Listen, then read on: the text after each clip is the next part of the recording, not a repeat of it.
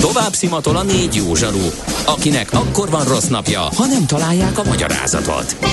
A francia kapcsolat a Wall Streetig vezet. Figyeljük a drótot, hogy lefüleljük a kábelt. Folytatódik a millás reggeli, a 90.9 Jazzy Rádió gazdasági mapetsója.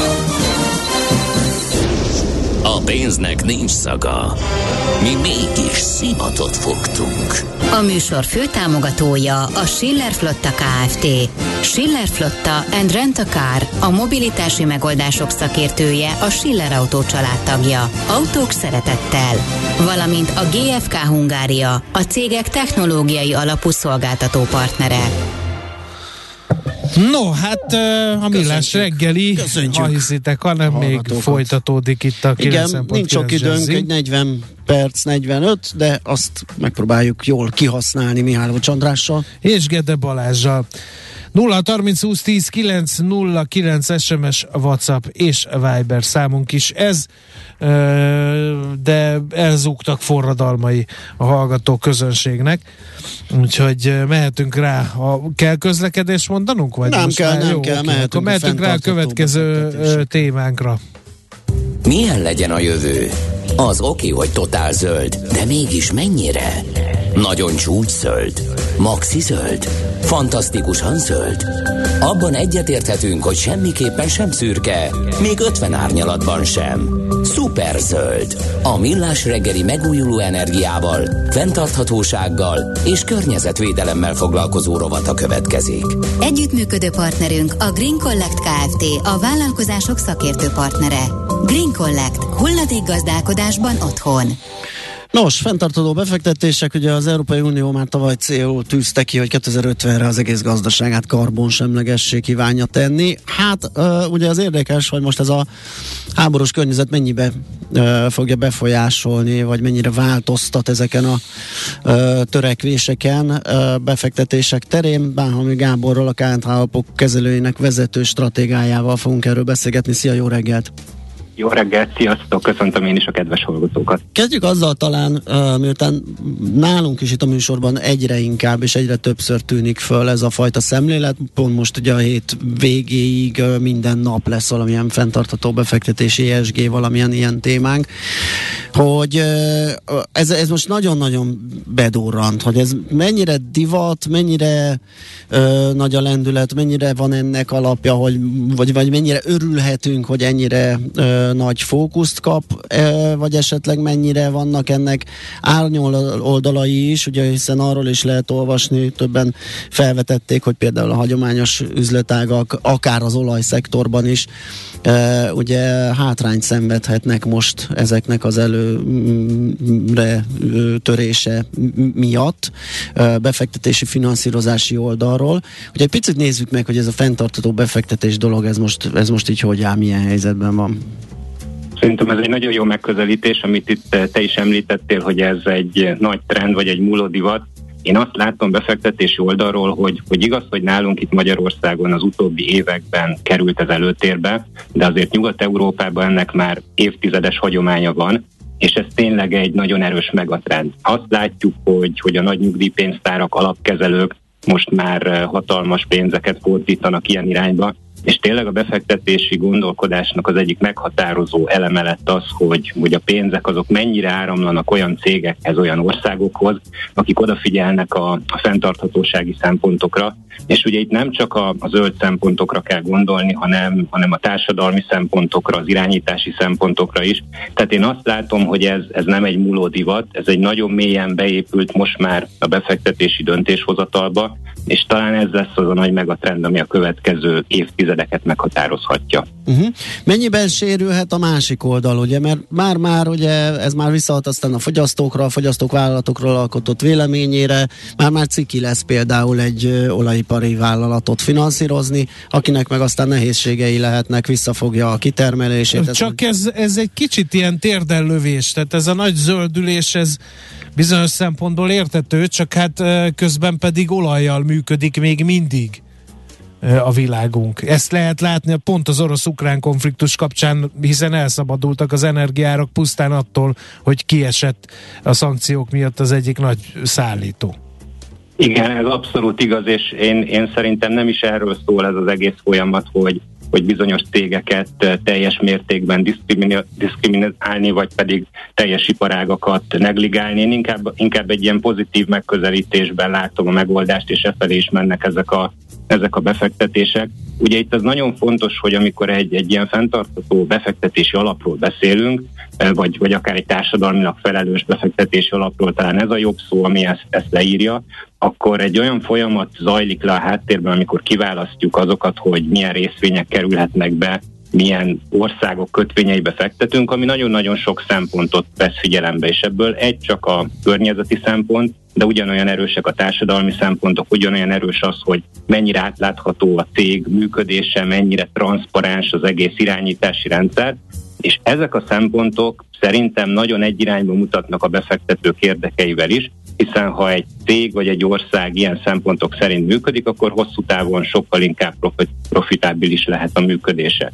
És ez egy választási lehetőség a befektetők számára is, hogy odafigyelnek-e ezekre a szempontokra, tehát szerintem megfér egymással a zöld szempont, a fenntarthatósági szempont és egyes iparágaknak a helyzete, viszont az tény, hogy, hogy nagyon e felé indult el a világ, és, és nagyon meg fogja határozni a következő évtizedek befektetés irányait ez a szemlélet. Ezt a profitabilitást, hosszú távú profitabilitást ragadjuk meg egy pillanatra, mert most, hogyha levonjuk itt az évelei háborús hatásokat, ami megütötte a piacokat, akkor elmondhatjuk, hogy az uh, ilyen módon uh, eszközölt befektetések igen jó hozamot produkáltak az elmúlt időszakban, és ez mindig kérdés számomra, hogy ez azért van, mert ez most egy, egy megatrend, ahogy te is mondod, és most mindenki efelé nyomul, és megy bele a pénz. És önmagában ezek a költések, befektetések hajtják a, ezen eszközök árfolyamait, vagy pedig már tényleg kimutathatóan ö, ö, magasabb profitabilitással működnek az ilyen cégek, mint a hagyományos társaik. Mind a kettő, mind a kettő Aha. szempont érvényesül.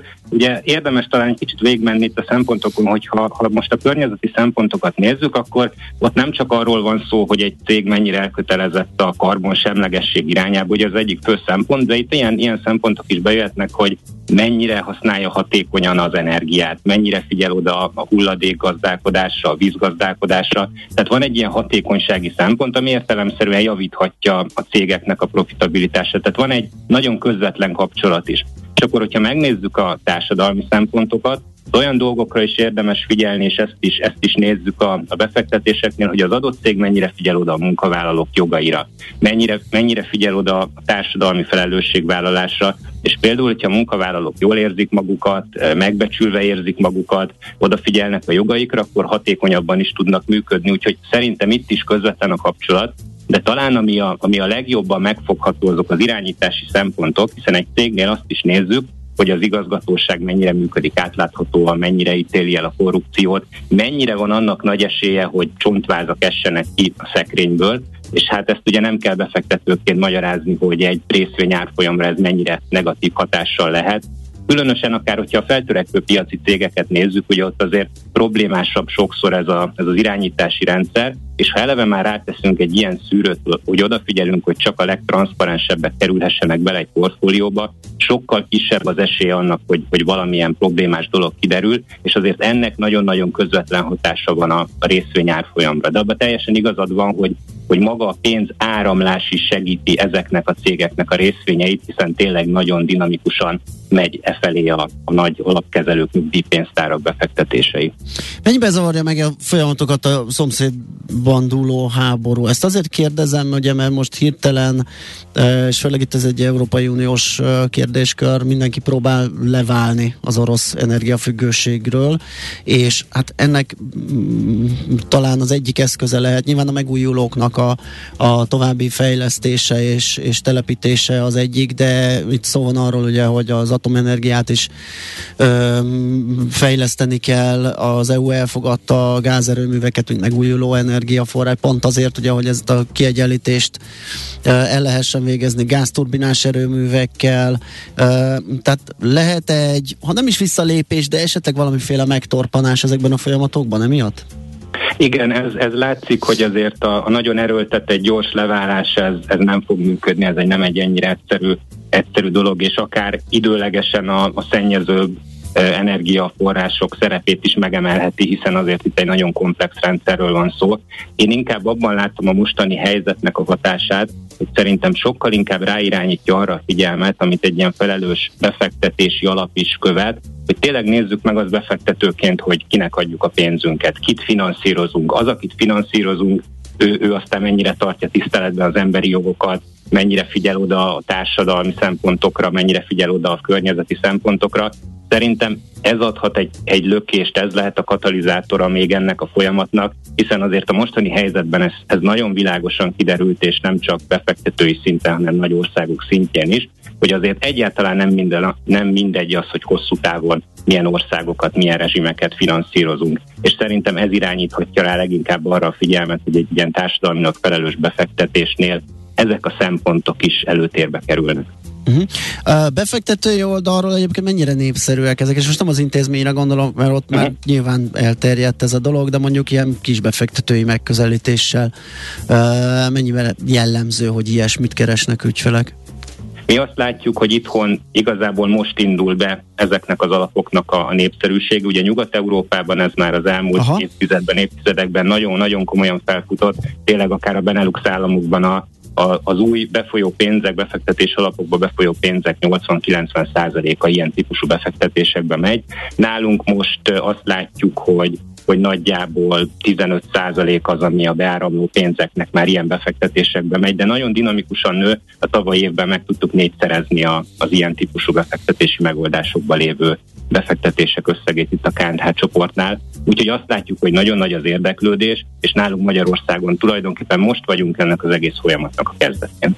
Célpont, cég, ö, vállalat van elég, amiben úgy tudtok befektetni, hogy, hogy a megfelelő portfólió szemlélettel súlyozva a, a, az elemeket tudtok alapokat létrehozni? Igen, ez egy nagyon jó kérdés, és nagyon jó megközelítés. Ugye sokszor felmerülhet az a szempont így elsőre, hogy hogyha ilyen befektetés alapot választunk, akkor lemondanánk valamiféle hozamról, Aha. de ez egyáltalán nem igaz, hiszen ugye egy vegyes befektetési alapnál amúgy is több ezer cégből és kötvényből választunk, és tulajdonképpen amit csinálunk, hogy ez a három fő szempont környezeti, társadalmi és irányítási szempontok alapján a cégeket, országokat sorba rendezzük szektorok szerint, kockázati pontszámokat adunk nekik, és annyi történik csak, hogy a legkockázatosabbak kerülnek ki a portfólióból. Tehát tulajdonképpen egy nagyon-nagyon széles univerzumból válogathatunk, de kitesszük azokat a cégeket, azokat az országokat, akik a legrosszabb pontszámokat kapják így a három szempont alapján, és aztán ebből a még mindig nagyon nagy univerzumból ugyanúgy egy pénzügyi szempontok alapján válogatunk, mint minden más alapnál, tehát ugyanúgy csak a legjobb profitabilitással rendelkező cégeket válogatjuk ki. Úgyhogy én azt gondolom, hogy ez abszolút nem szűkíti a lehetőségeket, sőt, ugye amiről beszéltünk, hogyha ezek alapján, a szempontok alapján jó egy cég, akkor nagyon sok olyan közvetlen kapcsolat is van, ami segítheti a, az ő működését, hogyha odafigyel a, a fenntarthatósági társadalminak felelős szempontokra.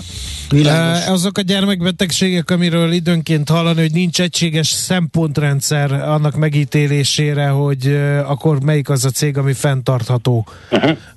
Ezek a gyermekbetegségek lassan megoldódnak, mert azt tudjuk, hogy az Európai Unió dolgozik valamiféle keretrendszeren, de azt nem tudjuk, hogy ez hogy áll. És amíg ez nem készül el, addig hogy dönt mondjuk a KNH igen, ez, ez abszolút egy nagyon fontos szempont. Az uniónak a, a nagyon szigorú szabályozása az most várható majd az idei évben, hogy elkészül és véglegesedik, de addig, amit, amit tenni tudunk, és amit a KNH-nál is teszünk, hogy egy nagyon-nagyon részletes és nagyon transzparens kiválasztási folyamatunk van. Tehát ennek minden eleme, minden szempontja elérhető nyilvánosságra van hozva, és van egy nagyon részletes listánk, hogy miket veszünk figyelembe, melyik szektorból, milyen arányba válogatunk be cégeket, mik azok a szempontok, amiket figyelünk, ezt a befektetőink teljes mértékben megismerhetik, és hogyha ezek, ezek alapján, a szempontok alapján nekik ez szimpatikus, akkor nyugodtan tudnak befektetni. Tehát én azt gondolom, hogy amíg nincs meg az egységes, nagyon szigorú szabályozás, addig egy nagyon részletes és nagyon transzparens kiválasztási politikával lehet ezt ellensúlyozni,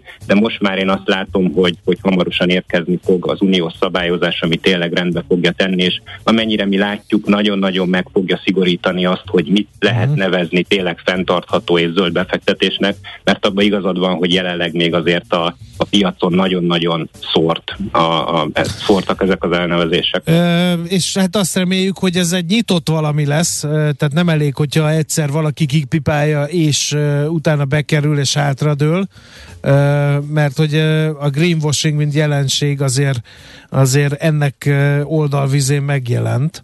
Igen. Ezt például hogy tudjátok ti szűrni, hogy egy ilyen részletekbe menő kérdést is feltegyünk? Ugye az, azért azt, azt látni kell, hogy nagyon-nagyon könnyű kikerülni ebből, a, ebből az univerzumból. Tehát, hogyha csak néhány példát mondjak, akár itt volt a dízelbotrány, akár a nagy vegyipari cégeknek a botrányai, vagy most akár ez a, az orosz-ukrán helyzet. Tehát az látni, hogyha egy ország mondjuk rákerül egy szankciós listára, akkor, akkor ezek a befektetési döntéshozatalok nagyon gyorsan végig tudnak futni, és nagyon gyorsan ki tudnak kerülni egy ilyen fenntartható univerzumból, de itt akár egy cégek részvényeiről is beszélhetünk, tehát legalábbis nálunk viszonylag gyorsan végbennek ezek a folyamatok, úgyhogy ha egy cég mondjuk nagyon jó pontszámokat is kapott a, a nagyon részletes szempontrendszer alapján, de kiderül valami olyan dolog, ami, ami ezzel teljesen ellentétes, akkor nagyon gyorsan ki tud kerülni, úgyhogy ez egy abszolút rugalmas rendszer, és nem csak egy irányú, tehát ez működik kifelé is. Oké, okay, köszönjük szépen a beszélgetést, fogunk még ilyet tartani, addig is jó munkát, szép napot neked! Nagyon szépen Szervusz. köszönöm a lehetőséget, sziasztok! Pálhami Gáborral, a KNH alapok kezelőjének vezető stratégájával beszélgettünk fenntartható befektetésekről.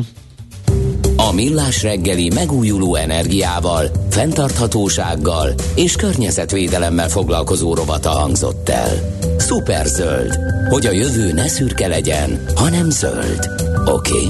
Együttműködő partnerünk a Green Collect Kft. a vállalkozások szakértő partnere. Green Collect. gazdálkodásban otthon. Tőzsdei és pénzügyi hírek a 90.9 jazz az Equilor befektetési ZRT szakértőjétől. Equilor, az év befektetési szolgáltatója. Itt van velünk Török Lajos vezető elemző, szia, jó reggelt! Szervusz, köszöntöm a hallgatókat.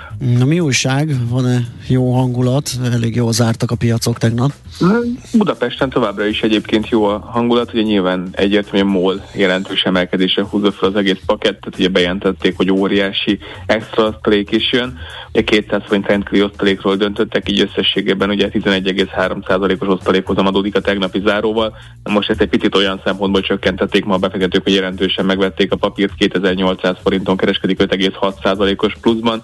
Ráadásul a forgalom is jóval nagyobb, mint az OTP-ben, azért ez ritka több mint két és fél milliárd forint már. Ez igen, ez tényleg eléggé izmos, acélosnak tűnik. Uh, mit csinál a többi, hogy hát, MOL elvitte a sót?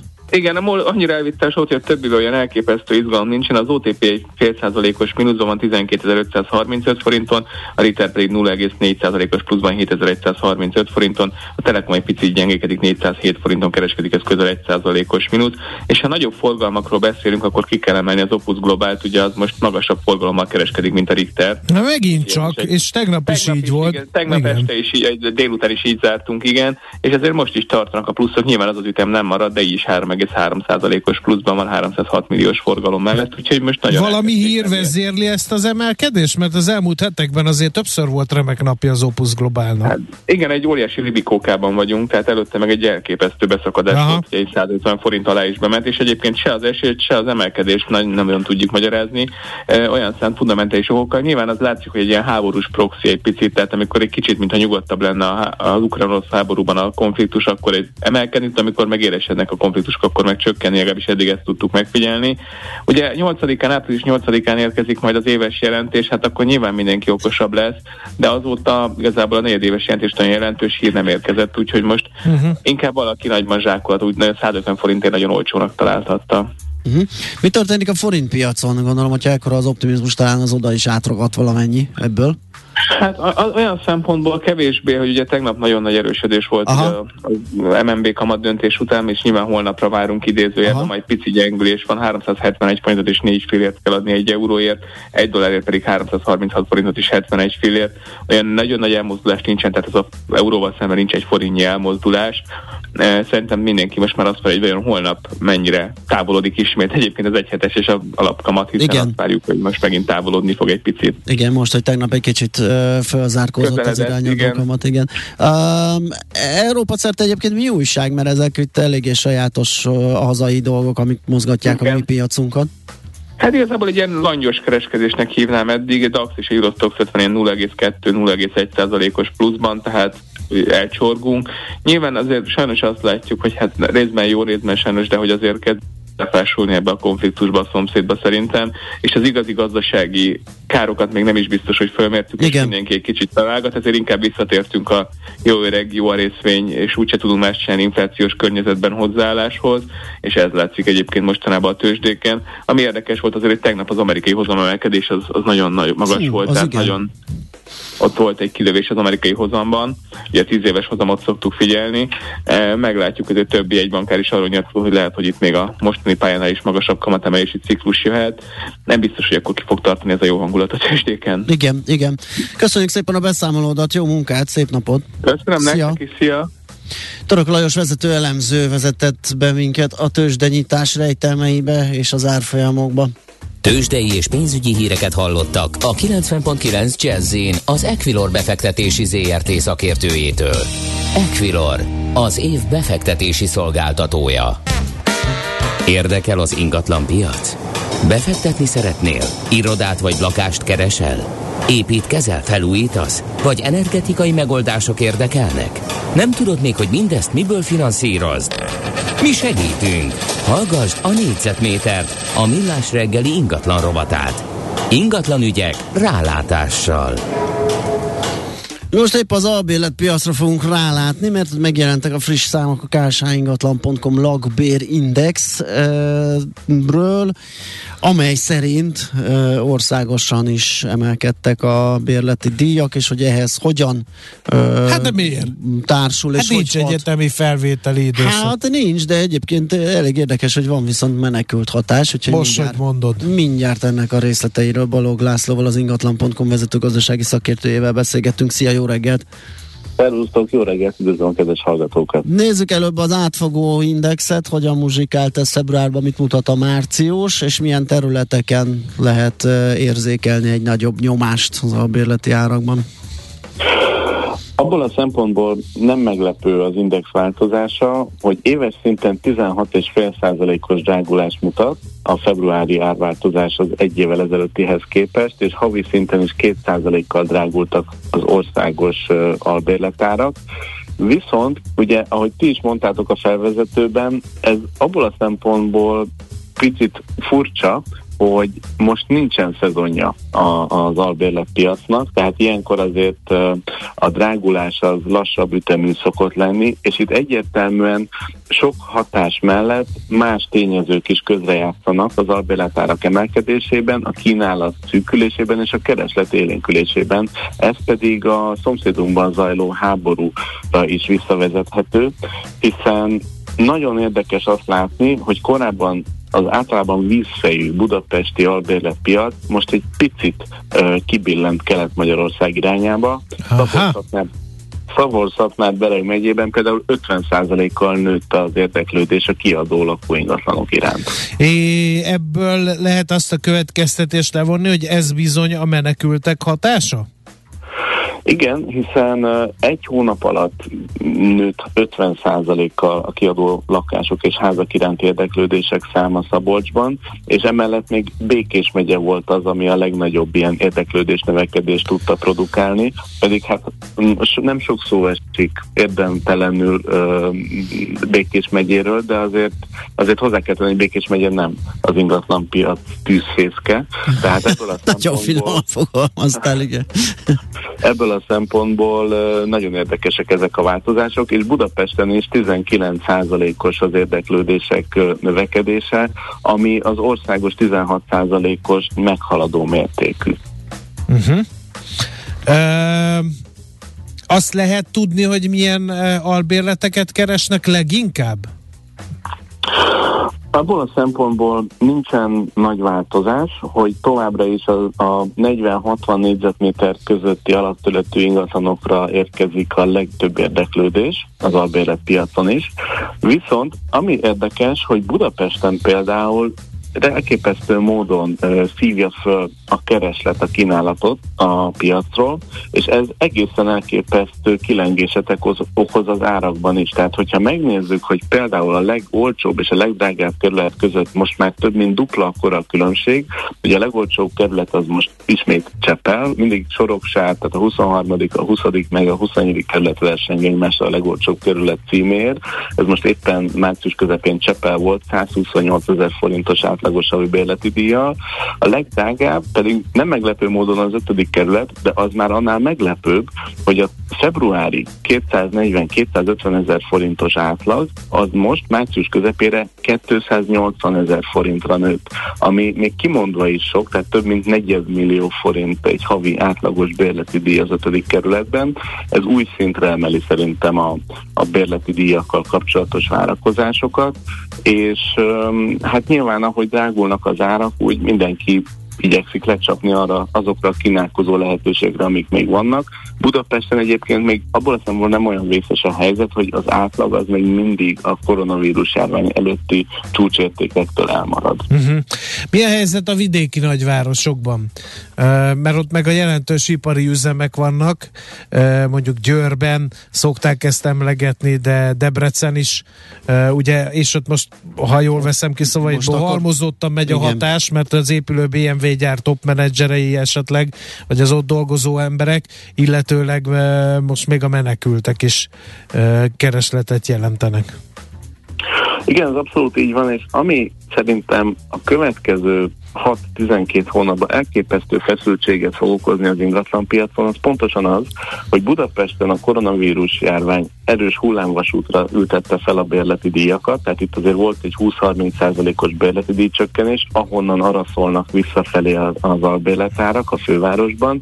A többi nagyvárosban viszont nem volt ilyen mértékű visszaesés, hanem szépen lassan emelkednek, tehát amíg Budapesten próbálja elérni a Covid előtti csúcsot a bérleti díjak átlagos szintje, addig a többi nagyvárosban hónapról hónapra rekordot döntenek a bérleti díjak, tehát az, az általatok említett városokban Veszprém, Győr, Székesfehérvár és Debrecen a négy legdrágább megyeszékhely, egyetemváros és regionális központ. Itt 120-140 ezer forint az átlagos havi bérleti díj, és hogyha ezt összehasonlítjuk a Budapestivel, ami ugye 160 ezer forint, akkor alig van elmaradás a fővárosi bérleti díjszintektől ezekben a városokban. Viszont a feszültség abból adódik, hogyha az eladó ingatlanok árát hasonlítjuk össze egymással, az Budapesten mondjuk 800-850 ezer forint az átlagos um, ár a lakások esetén a fővárosban, a, ezekben a nagyvárosokban pedig 500-550 ezer forint, tehát sokkal nagyobb a különbség az eladó árakban, mint a kiadó uh-huh. lakások bérleti díjában. Ez visszahatott az ingatlan piacra az emelkedő albérletár, hiszen a befektetési célú vásárlásokat táplálhatja, hogyha nőnek az albérletárak, mert a megtérülést ezt... Igen, főleg ilyen magas infláció mellett, és ahol mm, reálhozamra vadászik mindenki. Azt gondolom, hogy ha, ha pusztán az elméletet nézzük, akkor maximálisan igazatok van, hiszen hogyha nőnek a bérleti díjak, akkor elvileg javulnak a hozamok. Uh-huh. Igen ám, de az elmúlt időszakban az eladó lakások árai jóval nagyobb ütemben drágultak, mint a bérleti díjak. Ugye a fővárosban ráadásul volt egy 20-30 os bérleti díj csökkenés, tehát azt kell, hogy mondjam, hogy a, az ingatlan piaci hozamok, például a bérbeadásból számított hozamok már messze nem a legjobbak közé tartoznak, Aha. és ugye a következő időszakban arra is számíthatunk, hogy, vagy nem, pontosabban inkább azt mondani, hogy nem lehetünk abban biztosak, hogy az árak ugyanolyan ütemben fognak emelkedni, mint ahogy eddig, hiszen ugye a napok, tegnap például 1%-kal nőtt az alapkamat, ami azért a lakáshitelek Igen. árát is eléggé megugratja. Ez, ez viszont keresletcsökkentő hatás járhat a piacon, tehát hogyha valaki befektetésben gondolkodik, akkor az ingatlan piacon valószínűleg már nem Budapestet helyezi az elő, előtérben, hanem mondjuk valamelyik vidéki nagyváros, de abban az, az sem zárható ki, hogy a befektetők egy ideig, mondjuk 6-12 hónapig elpártolnak az ingatlan piasztól, ami, ami viszont akár um, lakásárkorrekcióhoz is vezethet. Igen, mondva, hogy nem elég likvid eszköz, hogyha baj van, probléma van, nehezebb szabadulni tőle. Uh, igen, hát hogy megnézzük ezeknek az eredőjét, ugye ezt most elég nehéz kitalálni, hogy mi lesz, de Már nem te vagy a... Hogyha hozzátesszük, hogy, hogy hozzátesszük, hogy reál értelemben az ingatlanárak már a háború kitörését megelőzően elkezdtek csökkenni. Igen, igen, igen. Oké, okay, nagyon szépen köszönjük. Szép napot kívánunk neked. Köszönöm szépen. Szia, szia. Balog Lászlóval az ingatlan.com vezető gazdasági szakértőjével beszélgettünk. Négyzetméter ingatlan ügyek rálátással. A millás reggeli ingatlan rovata hangzott el. Na, akkor üzenetet nem kaptunk, mert... De igen? a házitról kivételesen értelmes dolgot tesz fel kérdésnek, hogy Gedemájszról az építőanyag árakról kicsit részletesebb térképet ennek a blokknak a keretében. Van néhány kontaktom, érdemes megfontolni, mert ugye jöttek a sajtóhírek a hét elején, hogy megint egy 20%-os növekedés Aha. van átlagosan, és ugye nem meglepő, mert az építőanyag gyártáshoz az energiaigényes. Persze, téglaégetés, cserép, igen, stb. Igen. Úgyhogy gázbeton lehet, hogy ezzel kéne foglalkoznunk. Biztos, hogy kéne hozzá? foglalkozni, úgyhogy erre ráúszunk, köszönjük szépen a tippet. Viszont most már erre Már nem úszunk sincs. rá most már semmire sem, mert uh, letelt a műsoridő, úgyhogy nagyon szépen köszönjük mindazoknak, akik velünk voltak, uh, és tartsák meg egy jó szokásukat holnapra is, mert 6.30-kor lesz millás reggel itt a 90.9 Jazzy Rádion természetesen.